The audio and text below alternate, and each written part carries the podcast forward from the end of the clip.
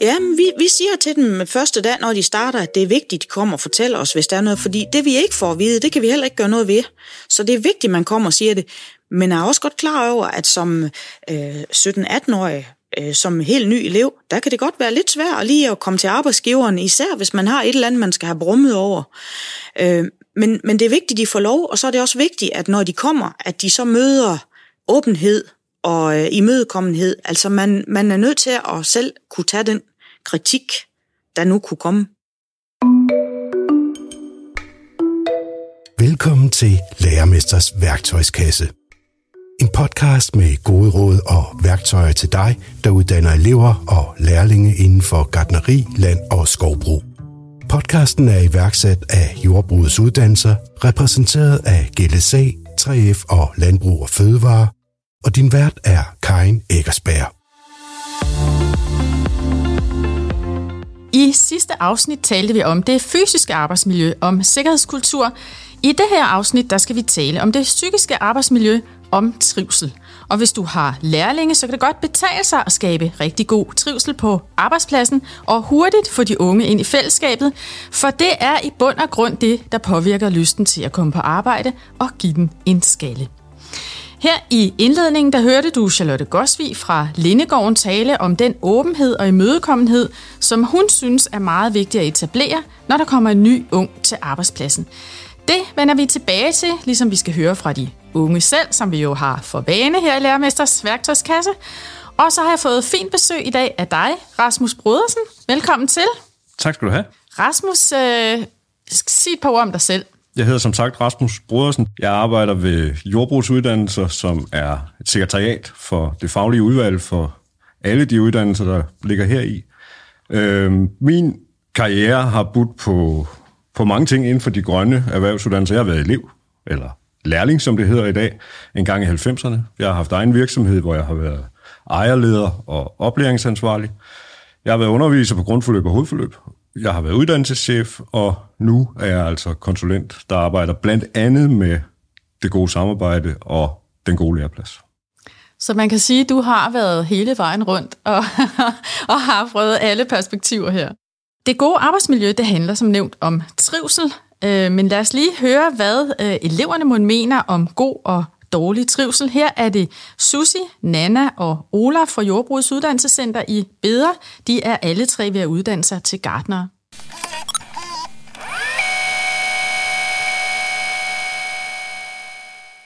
Jeg tror, at dårlig trivsel for mig, det er det der med, at vi ikke kan passe på hinanden.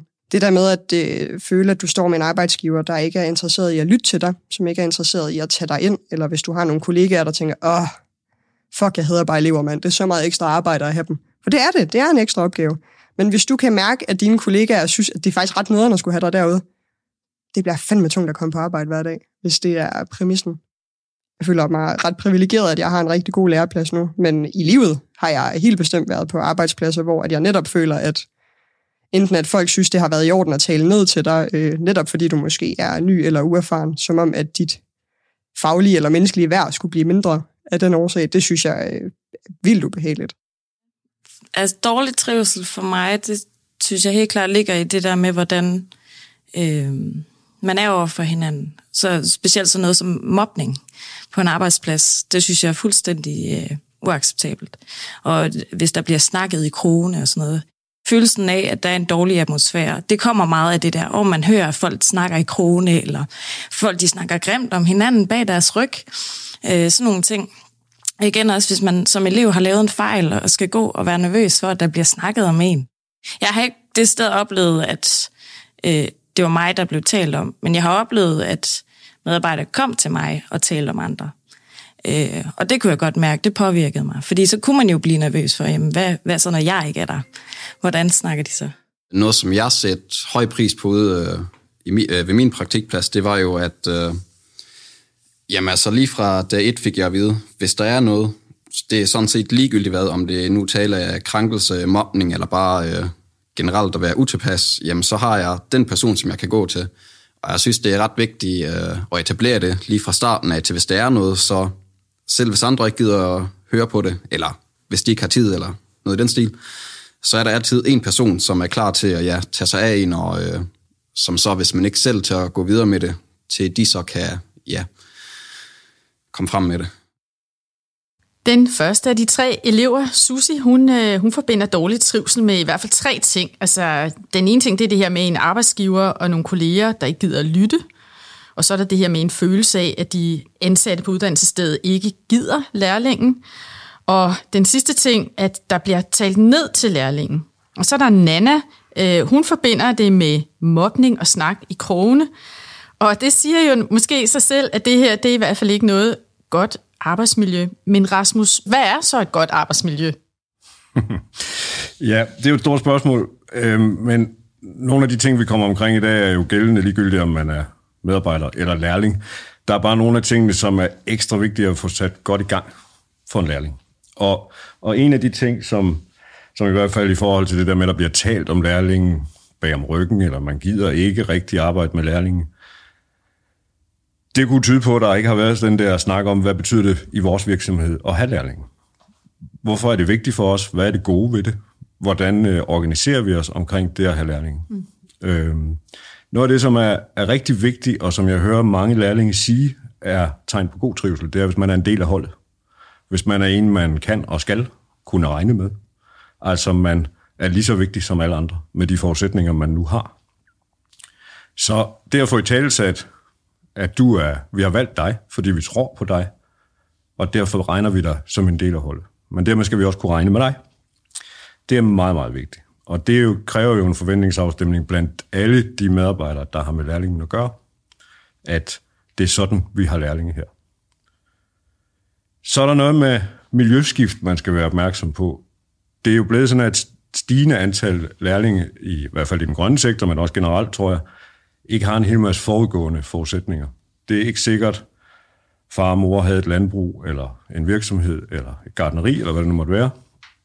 Derfor er det her måske første gang, man rammer en arbejdsplads. man har måske ikke engang haft et fritidsarbejde, men man kommer direkte fra skolemiljøet. Altså børnehave, folkeskole, erhvervsskole. Og nu lander man pludselig på en arbejdsplads. Formålet med alle de der foregående skole- og institutionsmiljøer handler jo om læring og trivsel for mig, hvis vi siger, at jeg er mm. lærling. Hovedformålet ude i virksomheden er ikke nødvendigvis trivsel og læring for lærling. Det er et delformål, fordi man har valgt at have en lærling, men man kan stå i nogle situationer, hvor man tænker, nu øh, hører jeg slet ikke til her, fordi handler det ikke om min læring? Og det gør det bestemt, men jo ikke hver dag, 8 timer om dagen. Så det miljøskift, hvad vil det sige at være på en arbejdsplads? Det er meget, meget vigtigt at få introduceret og være løbende opmærksom på. Så er der øh, Olaf. Han har jo så fået udpeget et, øh, en person, som han altid kan gå til, hvis der er noget. Hvad tænker du der? Jeg tænker, det er meget, meget fint, fordi tit øh, er det jo sådan, at det er virksomhedsleder eller ejer, som laver en uddannelsesaftale, som laver aftale med det her unge menneske øh, om at skal lære. Men det er ikke altid, den samme person har tid til at være til stede for lærlingen. Så det med hele tiden at have en go-to-person om både faglige spørgsmål, øh, praktiske, personlige og ikke mindst trivselsmæssige. Mm. At man hele tiden kan få afklaret det. Det tror jeg er meget, meget vigtigt, at der er en reel oplæringsansvarlig, skråstrej kontaktperson, igennem hele forløbet. Mm. Behøver det så være den samme igennem hele forløbet? Nej, det er ikke nødvendigvis. Det kan være godt, hvis det er. Det kan også være mere opgavebaseret, at nu skal du ud med den medarbejder, så i de næste to måneder, der er det altså den person, du går til. Så i virkeligheden jo bare det her med, at som lærling behøver man ikke at gå rundt og have ondt i maven, fordi der er altid en, man kan komme til. Lige præcis. Mm. Lad os prøve at vende os mod arbejdsgivers side. Min kollega Søren Prehn, han har været på besøg hos øh, Charlotte Gosvig, som altså driver Lindegården sammen med sin mand Jesper. Det er et alsidigt landbrug med både svin og kyllinger og jord og ni ansatte, hvoraf de fire er under uddannelse. Charlotte Gosvig, hun peger i det her interview, som Søren Prehn har lavet, på tre ting, som virker ude hos dem. Og øh, tænker, vi kan tage dem alle tre, og lad os prøve at høre den første. Altså, der var øh, på et tidspunkt, der var der en, der sagde, har du talt med dine medarbejdere i dag? Og den tog vi egentlig lidt til os her på stedet, fordi at øh, det er faktisk lidt vigtigt, at man får talt med dem alle sammen. Der er jo altid nogle medarbejdere, der kan være mere frembrusende end andre, øh, men det er faktisk også vigtigt, at man får snakket med den, der er lidt stille og tilbageholden. Så øh, jeg tænker, se, se sine medarbejdere, og lad være med at være afskrækket for, hvis der endda er en, der er lidt trykket eller så, så tag fat i det. Velbekomme, ja, vi ses. Hej. Jamen, så har, du jo, så har du jo mødt dem alle sammen herinde. Øh, det sjove er, når man får, får lavet en kultur, hvor man drager sådan omsorg for hinanden, og, og man er god til at spørge ind til hinanden, så, øh, så har jeg faktisk oplevet også, at nogle af dem kan finde på at komme og spørge mig, hvad er du egentlig okay der? Og det synes jeg egentlig er lidt rørende, at de gider at holde øje med, om jeg også er okay. Vi havde på et tidspunkt en elev, som øh, havde lidt mange sygedage i løbet af de første tre måneder. Og jeg gik og lurede lidt på, hvad, hvad der kunne være årsagen til det. Øhm, og da de tre måneder så var ved at være gået, der, der besluttede jeg mig for at tage tyren ved hornen, og så satte mig sammen med hende og spurgte, øh, hvad handler det her om? Og så kom det så frem, at øh, der var nogle diagnoser, øh, som ikke var blevet fortalt fra starten. Og samtidig så var der nok lidt skrøbelighed på bagsmækken, fordi at øh, der var en syg forældre, og, og, og der havde nok været et kæmpe ansvar at bære for den her unge pige i, i det. Øhm, men jeg forklarede hende, at øh, sygedage, det kunne jeg få til at hænge sammen øh, på min arbejdsplads. Det var vigtigt, at vi alle sammen kom, øh, men jeg vil gerne forsøge at støtte hende i, hvad hun nu end øh, kunne have brug for min hjælp til. Og øhm, siden den dag, der var der faktisk nærmest ingen sygedage. Øhm, og hun udviklede sig helt vildt. En overskrift her til, til det første, Charlotte hun peger på, det kunne være det her med, har du talt med dine medarbejdere i dag? Hvad er det, der er på spil, Rasmus? Jamen, Charlotte siger det jo egentlig meget godt, at det er, er vigtigt at få talt eller set, eller i hvert fald være opmærksom på sine medarbejdere øh, Øh, hvad enten det er lærling eller ej. Nu er det jo lærling, der er sådan her omdrejningspunktet her. Øh, og det kan være svært at nå, og derfor er man som leder måske øh, ovenikøbet nødt til at formalisere det for sig selv. Altså, jeg har tidligere været leder for rigtig mange medarbejdere på én gang, og på et tidspunkt var jeg simpelthen nødt til at lave et system. Det var mit eget private, der var ikke nogen, der så det, men hvor jeg sådan lige krydsede af, har jeg talt med, har jeg fulgt op på hvad der nu måtte være på spil, hvad enten det er rent praktisk øh, opgaveløsning, eller det er trivsel, som, som Charlotte er inde på her. Så jeg er fuldstændig enig med hende i, øh, at det er vigtigt, at man lige får tjekket ind, og det kan være helt uformelt hen over kaffen, eller morgenmødet, eller hvordan man nu har struktureret sin virksomhed, men faktisk også, at man formaliserer det. At man en gang imellem, også ud over den årlige medarbejderudviklingssamtale, men også ud over det lige for at tjekke op på, efter en afsluttet opgave, hvordan gik det, både med samarbejdet og med opgaveløsning. Det er begge ting, hun egentlig også siger her, ikke? Altså det her med, har du, har du talt med dem her i dag, men også så efter en, en, en tre måneders periode, ikke? hvor hun har en, en dialog. Det med at, at se sine medarbejdere og være opmærksom, øh, handler jo også om, at medarbejderne, og i det her tilfælde lærlingen, skal føle sig anerkendt. Og nogle gange så forveksler vi anerkendelse med ros, hvor vi skal sige, nej, var det godt, det du gjorde. Men det betyder faktisk også, at man hele tiden bliver set og netop anerkendt for det, man gør. En anerkendelse kan også lyde på, sygedage er ikke godt, fordi vi regner med dig. Vi anerkender dig som en del af holdet. Det er ikke godt, du kommer for sent, for det er ikke ligegyldigt for os andre. Det er også en anerkendelse. Så anerkendelse er jo feedback på trivsel, adfærd, praktiske resultater og alt muligt andet. Og det er vigtigt at være opmærksom på. Lad os prøve at høre den næste ting. Ja. Kom ind. Hej, Simon. Goddag. Er der noget, vi lige kan snakke om? Ja, det kan vi sagtens.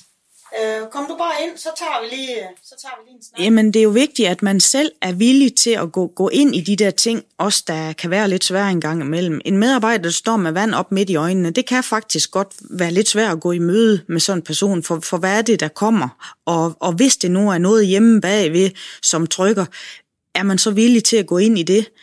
Men det er jo faktisk slet ikke meningen, man skal det, med mindre de virkelig ytre ønsker om. Det, det er egentlig vigtigt, at man får klarlagt, at det er noget, der, er, det hænger sammen med den arbejdsplads, de er på. Øhm, fordi man kan trives, hvis det er sådan til, at, øh, at, at det er på arbejdspladsen, der er noget, der trykker. Så, så det, er den, det er den fornemmeste opgave for os arbejdsgiver at finde frem til, hvad det er, der, der er brøden i det her. Og, og som sagt, altså hvis det er noget, der, der er hjemme bagved, så kan vi glæde os over, at det var godt, det ikke var her, det var et problem. Men det kunne jo være noget kollegialt, der, der drillede, eller en opgave, man synes, der var svær, eller om man måske bare kunne få sig selv til at sige, at, at det var det, der det handlede om. Men man skal overse det der. Hvis du vil have glade medarbejdere, så er du nødt til at opdrage dem lidt til at ture og komme og sige, hvis der er noget. Ja, prøv bare at sætte dig her, Simon. Ja. Nå, lad mig så høre, hvad, hvad har du på hjerte i dag? Og det allervigtigste, det er egentlig, at når man, hvis man kommer og har en dårlig dag, hvad enten det er mig eller en af de andre, øh, så spotter flokken det er lynhurtigt, at der står en på gangen og måske er lidt ked af det. Øhm, og så giver man sig til at gå og tænke på, gav vide, om jeg sagde noget i går? Øh, gav vide, om jeg har gjort noget forkert i dag? Og, og der synes jeg jo, det er vigtigt at gå hen og spørge, øh, er der noget, der trykker? Er det noget her fra stedet? Øh, og, og det bedste, det er, hvis der så bliver sagt, at det er noget her fra stedet af. Øh, fordi så, så, så kan man jo ikke gøre noget ved. Men, men det vigtige, det er også, at hvis det er på grund af noget, der fungerer, jamen så skal vi have taget fat om det med det samme. Og det sjove, det er, hvis man får lært dem til at sige det, så kan man godt spørge mor at fortælle det til de andre, at du måske er trykket i dag, men det er her på stedet, det handler om. Så ved de også, at du måske hænger lidt i dag. Øhm, og hvis, hvis man får lov til det, så øh, sker der ofte det, at i løbet af et kvarter, der står der en anden medarbejder hen og tager vedkommende om skulderen og siger, bare sig til, hvis du har brug for at snakke. Øh, her er der en sådan en åben dør politik, øh, og så tænker jeg noget, der, som jeg i hvert fald øh, synes skinner igennem her, som jeg synes er interessant, det er det her med, at hun undersøger, hvad er det, der trykker, og så finder hun ud af, er det, er det noget, der er arbejdspladsrelateret, eller er det privat? Og hvis det er arbejdspladsrelateret, så skal hun selvfølgelig fikse det. Og hvis det er privat, øh, jamen så er det jo måske ikke hendes ansvar, men hun vil gerne enten lægge øre til, eller prøve at skåne lidt. Hvad gør det ved kulturen øh, at gøre det på den måde? Jeg tror, jeg har lyst til at starte med noget, som Charlotte siger, hvor hun i en bemærkning får sagt, nogle gange kommer de faktisk også og spørger, hvordan jeg har det, altså hvordan lederen har det. Øh, fordi de kan se, at der er et eller andet på spil. Det er jo med til at skabe en kultur, hvor det er okay. Hvis hun så rent faktisk svarer ærligt, eller ud fra det, hun nu kan, det er fordi, der er et eller andet privat, eller noget, der trykker mig, så vil det være medvirkende til at skabe en kultur, hvor det kan man på en arbejdsplads. Og det tror jeg er meget, meget vigtigt, at man viser det der med, at ledere, ejere, landmænd, hvad det nu er, også er en slags mennesker. Så har man første udgangspunkt for at skabe en kultur, hvor vi godt kan snakke om tingene. Det med den åbne dør, politikken, er fuldstændig fantastisk. Hvis, hvis medarbejderne har en fornemmelse af, at de altid kan komme, og det kan jo være svært at komme derhen, øh, for en åben dør gør det ikke sig selv, man skal også have lyst til at gå ind af den. Men hvis man får etableret den kultur, hvor det er okay at komme, så flytter man netop kulturen fra det der gætteri. Jeg tror, at lærlingen eller medarbejderen har det sådan og sådan, fordi noget, jeg tror. Det er en gættekultur. Den kan vi sjældent bruge til så meget. Man konkluderer ud fra sit eget normsæt, man har vurderet uden at vide. Så den der nysgerrighed, hvor man får spurgt ind til, og dermed kan agere, kan jo også gøre, at man får langt mere forståelse for, hvorfor der har været noget fravær, eller hvorfor der nu man hænger med, med næbet. Og så er der det med, hvad man som arbejdsgiver skal lægge øre til, eller har ansvar for. Det er jo meget individuelt, hvordan man er som person, hvad man har overskud til. Men som minimum, det med at få en forklaring på, hvorfor der kan være udfald, sygemeldinger, man kommer for sent. Hvis man har anerkendt det som en okay forklaring, det er ikke det samme, som man har lov til at komme for sent eller være syg, så vil man også opleve, at den medarbejder får en loyalitetsfølelse, og Charlotte siger det selv, så forsvandt sygedagene, for jeg kunne godt komme og snakke om det. Ja, så, så man kan sige, eller det jeg i hvert fald også lige hører, det er det her med, at Altså man behøver ikke at lægge øre til på den måde, at man skal være nu i gåseøjne psykolog for sine medarbejdere, sine unge lærlinge, men, men altså at man, man kan sige, okay, jeg kan godt høre, du har det svært. Øhm, prøv at tage det lidt roligt i dag. Eller, altså det i virkeligheden måske også kan være nok, ikke? Jo, eller det kan være, at du skal holde fri på fredag lige at komme op på hesten igen, så der er den der forståelse. Nej, jeg mener ikke, man skal være psykolog eller behandler, eller på anden måde terapeut, udover, man er ikke forpligtet ud over sine evner i hvert fald. Øh, og det er egentlig heller ikke det, man er der for som leder, men man vil godt være, at man kunne hjælpe, pege en retning. Tror du ikke, du skulle tale med din læge, eller Ja. hvad det nu måtte være. Ja. Så man er den der voksne, man kan komme til øh, med næsten hvad som helst. Ja. Lad os høre den sidste ting, som Charlotte peger på. alle mennesker har ret til, at der bliver talt pænt til en. Så jeg synes, det er vigtigt, at man har en god tone på arbejdspladsen og kunne tale pænt og ordentligt om tingene. Altså hvis jeg hører, der er nogen, der, der taler hårdt til hinanden, eller, eller bruger nogle øh, verbale øh, gloser, når man skal have folk til at yde en opgave, det slår jeg ned på. Det vil jeg høre herude. Altså det, det synes jeg, at man kommer nogen vejen til. Og jeg råber aldrig nogensinde selv af mine medarbejdere. Man kommer længst med at tale ordentligt til hinanden, og, og man, man, man skal være lydhør over for hinanden, ligegyldigt hvem det er. Vi forsøger at holde en humoristisk tone herude, og vi, og vi giver hinanden lidt gas, men det er også vigtigt at læse hinanden og se, om, øh, om, om nu den modtager også synes, det var sjovt det her, fordi ellers så er det faktisk vigtigt at gå tilbage og, og få sagt, øh, hvis, øh, hvis jeg gik for langt her, så, så må du meget undskylde. Øh, og, og nogle gange så siger jeg, nej, nej, det var måske bare lige fordi, jeg forstod den til at starte med, eller, eller også så, men, men jeg synes, at det er noget, der er et problem. Altså nu, øh, det her det handler jo sådan om grundlæggende tone i virksomheden og, og kommunikation. Mm, det har du fuldstændig ret i, og, og det, det er jo en svær og stor størrelse, det med kommunikation. Nogle af de arbejdspladser, vi her henvender os til, er, er typisk ikke kæmpestore. Øh, og det betyder jo, at der er forholdsvis få øh, medarbejdere, og der kan opstå sådan en helt intern sprog, en intern jargon, en intern måde at kommunikere og være sammen på. Lidt ligesom der kan i en familie, eller på et fodboldhold, eller noget andet. Og nogle gange er den rå, og nogle gange er den øh, rå og hjertelig, øh, og den kan også være barsk, og som Charlotte siger, vi giver hinanden noget gas. Hvad betyder det? Så man er nødt til lige at træde ud på, på sidelinjen af sin virksomhed og kigge ind og sige, hvordan er det egentlig, vi kommunikerer, når vi skal tage imod en ny medarbejder, eller i det her tilfælde en ny lærling. Er der noget, vi skal rette til, eller er der noget, vi skal forberede lærlingen på? Altså, når vores traktorfører siger sådan, så er det ment på den måde. Altså oversætte jargonen, eller måske ændre den. Så jeg tror, det er en god idé at, at gøre sig klart, inden man tager nogle nye medarbejdere, eller medarbejdere i det hele taget, og i særdeleshed lærlinge, at man taler om, hvordan vi kommunikerer. Det med at være på en arbejdsplads og tage en uddannelse, der ligger jo en del af ordet er jo noget med dannelse. Øhm, og det med at skulle lære at være på en arbejdsplads, og tilpasse sig, og sige fra, når der er, tingene bliver for meget, øh, det er en ret vigtig ting af det, i, i den her sammenhæng. Forstår man en arbejdsplads jargon? Øh, skal man forstå den? Hvornår må man stille spørgsmål? Så hele den der diskussion om, hvordan vi kommunikerer, er ret vigtig at have, både inden vi modtager lærlingen, men faktisk også undervejs. Det kan være meget sundt for nogle af de arbejdspladser, som jeg også har været på, nogle gange lige at tage vores kommunikations, øh, hvad skal man sige, dogmer op.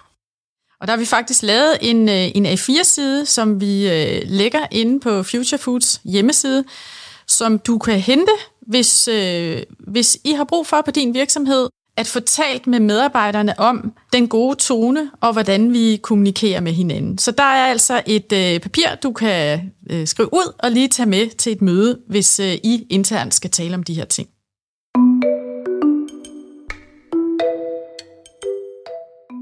Vi skal til at runde af, og øh, jeg vil gerne sige tusind tak til dig, Rasmus, for at gøre os klogere på trivsel på arbejdspladsen.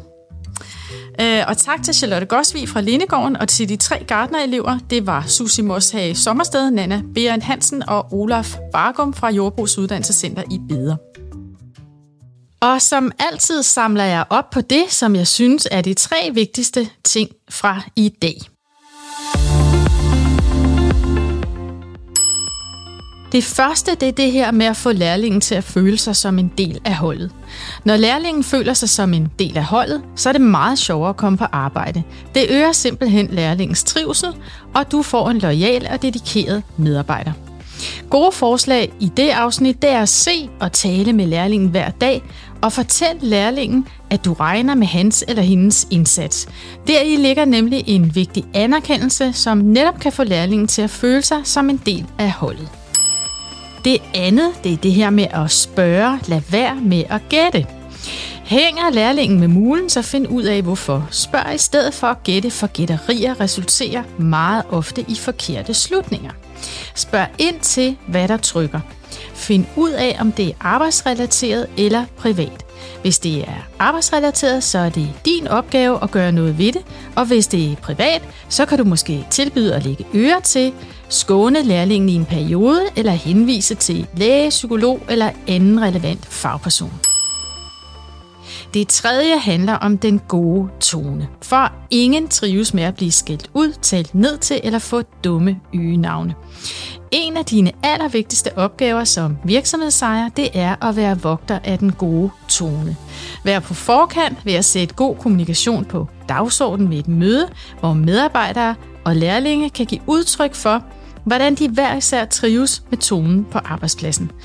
Og så kan vi lige tilføje, at det er din pligt at sætte ind over for krænkende tale og handlinger, hvis nogen på arbejdspladsen oplever at blive udsat for det. På Future Foods hjemmeside futurefood.nu kan du finde en af fire side med nogle diskussionspunkter, som du kan tage med til sådan et møde. Har lyttet til Lærermesters værktøjskasse. En podcast med gode råd og værktøjer til dig, der uddanner elever og lærlinge inden for gardneri, land og skovbrug. Podcasten er iværksat af Jordbrugets Uddannelser, repræsenteret af GLSA, 3F og Landbrug og Fødevare, og den er produceret af Søren Prehn fra Periskop og Karin Eggersberg fra Into Learning. Find Lærermesters værktøjskasse og alle de gode råd, tips og tricks samt ressourcer fra de enkelte episoder på futurefood.nu, altså futurefood.nu.